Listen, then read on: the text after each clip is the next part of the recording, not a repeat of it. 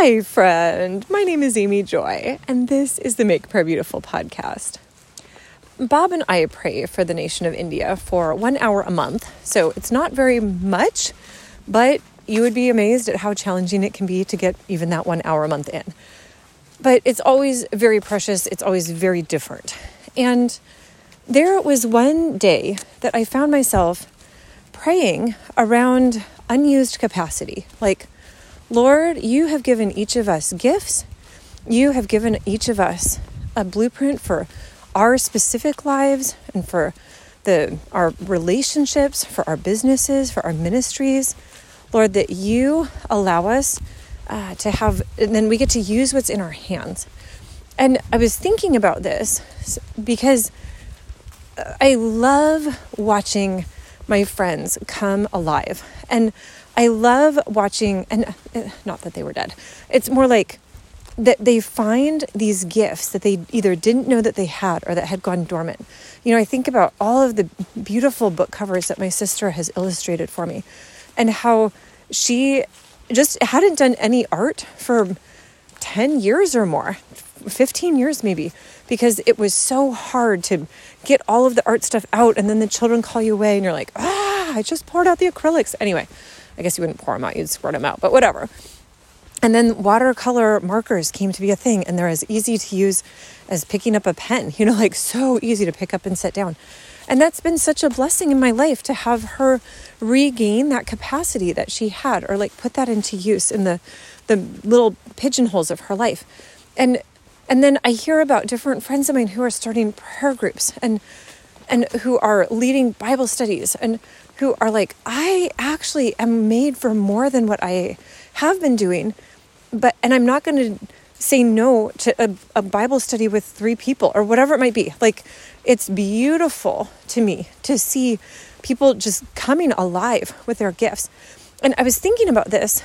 Um, I, the, the story from the book of Esther that just, I probably think about this every week, is that she had so little to work with when you think about how she was in the palace of the king, but he had significant trust issues around women, and she had no easy access to him, that she could be killed for entering his presence. She wasn't in favor with him at the moment. He had asked for other women for at least the last 30 days. And yet, here she was going to go and try to ask him to break agreement and alliance with his best friend and overturn an edict that the best friend had put into play without his real knowledge. And it was kind of like, what does she have other than her maybe slightly fading beauty since the king doesn't even summon her? And, you know, it says in most of the translations that he asked her to come to a, or that, she, yeah, she asked him to come to a banquet, but the actual translation is a drinking party. and so you're like, oh, that's awkward. Here you have Daniel who's in the court of the Babylonian king and is like, well, I don't even, I'm not going to drink the king's wine. No, I'm not doing it. Nope, nope, nope. And then you have Esther, who's also in the king's court, a different king, but also in a position of prominence. And she's like, What do I have in hand? What do I have in my hand? I know that the king likes wine, and if I ask him to come to a drinking party, he'll probably say yes. That's crazy. That's that is not a lot of that is not a lot that's in her hand. And yet the lord used that. And so i guess there's a part where lord i am asking for those who listen to this podcast. Lord there's a part first of all where i'm like lord activate us in our love for your word. That your word has these unexpected jewels that are just beautiful. And so lord i'm asking that there would be more of you, more of your word in our lives. And then, Lord, I am also asking that you would help us to examine what we have in our hand and put those things to use in new and beautiful ways. Lord, that as you speak to us, that we would be attentive to your voice, that we would hear what you're saying, that we would move out with grace and truth. Lord, I am asking that we would be so in tune with what you're saying.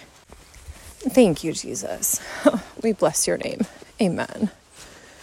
And I will also say, my book of Esther, the one that I wrote, Righting of Wrongs, is I was amazed at how powerful that book was. It blessed me to write it. It blessed me reading it when I edited it. I was like, oh my goodness, this story is just so powerful. So feel free to pick up a copy at the time of this recording. Christmas is coming. It's always a good story. So uh, the link to it is in the show notes. I think you can also get to it though through happybooks.me slash Esther, which if you have to have a URL, you could do a lot worse. Happybooks.me slash Esther. It's awesome. Oh, thank you, Jesus. We love you. Amen.